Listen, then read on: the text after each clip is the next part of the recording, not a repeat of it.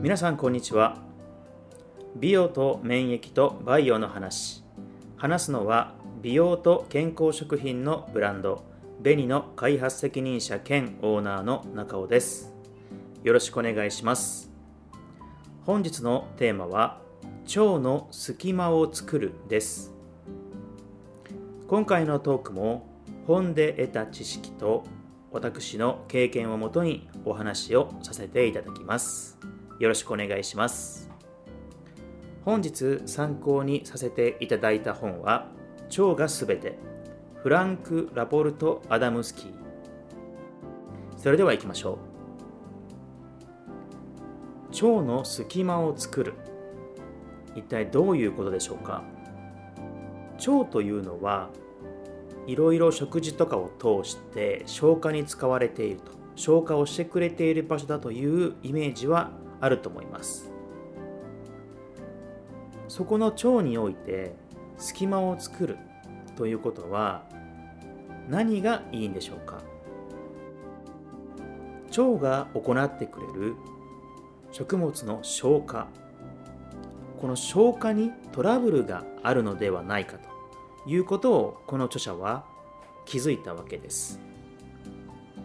それを調べるために当時は消化に着目した医学的な文献がなかったそうで自分で調べるために時間を細かく計測しながら実験に実験を重ねてそして腸の隙間を作るべきだという結論に達したようです。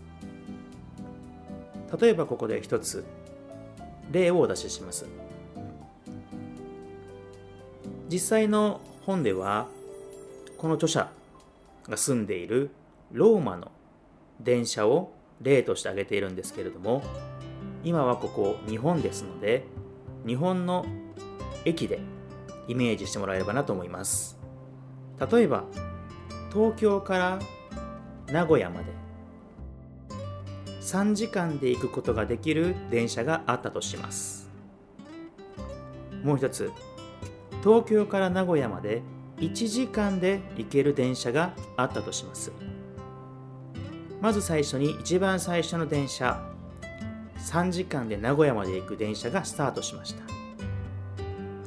1時間後その次の1時間で名古屋まで進む電車これがスタートしました。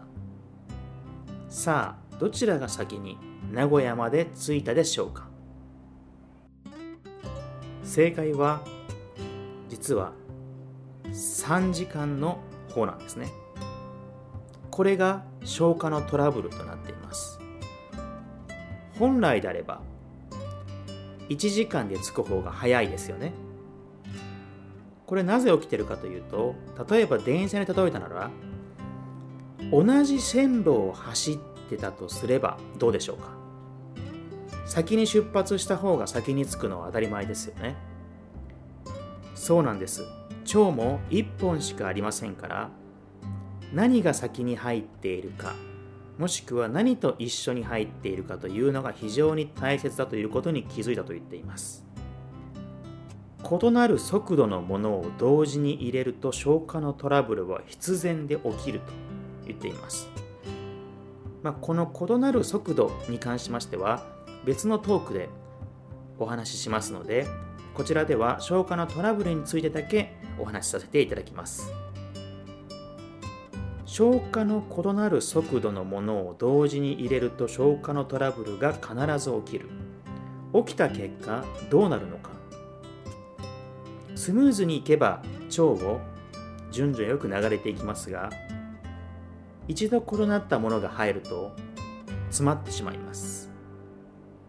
詰まってしまうと腸の壁に食べ物が張り付いてしまいます。また狭くなります。狭くなるということは食物に入っている体に取り込みたくない部分や毒素の部分そういった処理もどんどんどんどん遅れてしまいます。そこにまた食事の時間が来て新しい食物が上から入ってきたとします。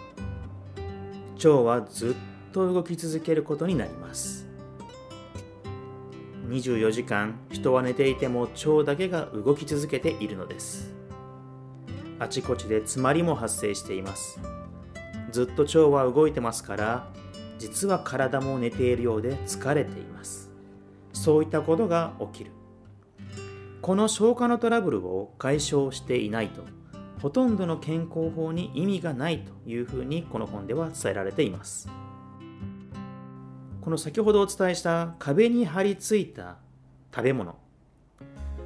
これはこのままいくとどうなるのか。腐ります。腸の中で腐ってしまい本来出るはずだった場所から出られないほどなってしまいます。どうなるのか。そのままその場で吸収されていきます。どうなるのか。それが皮膚に出てしまうと皮膚炎やヘルペスにつながったり。肺に出てしまうと喘息やアレルギーにつながったり。喉や耳に出てしまうと副鼻腔炎や頭痛につながったり。背中や腎臓につながると腰痛や膀胱炎を発症すると言われています。このように消化というところにトラブルが発生すると大きな病の元になってしまうということが今回の研究で分かったということですね。皆さんどうでしょうか？少し思い返してみてほしいんですね。私もこの本を読んでですねいろいろと思うことがありました。例えば同じお腹いっぱいでも意外と次の日すっきりしている時とものすごく残ってる時ありますよね。例えばものすごく身近な例でいくとカレーライスがあります。ただカレーライスを食べた時とカレーにフライやさまざまなものをトッピングした時特にカツカレーなんてのもそうですね。トッピングした時妙に残り続けるんですよね。例えばそこにデザートとかがあったりとかすると口元はさっぱりしているようで実は胃の中はぐちゃぐちゃになってしまうんですね。このように腸の中でどんなことが起きているのかこれを知ることは日常食べる時においてですね非常に役立つと思います。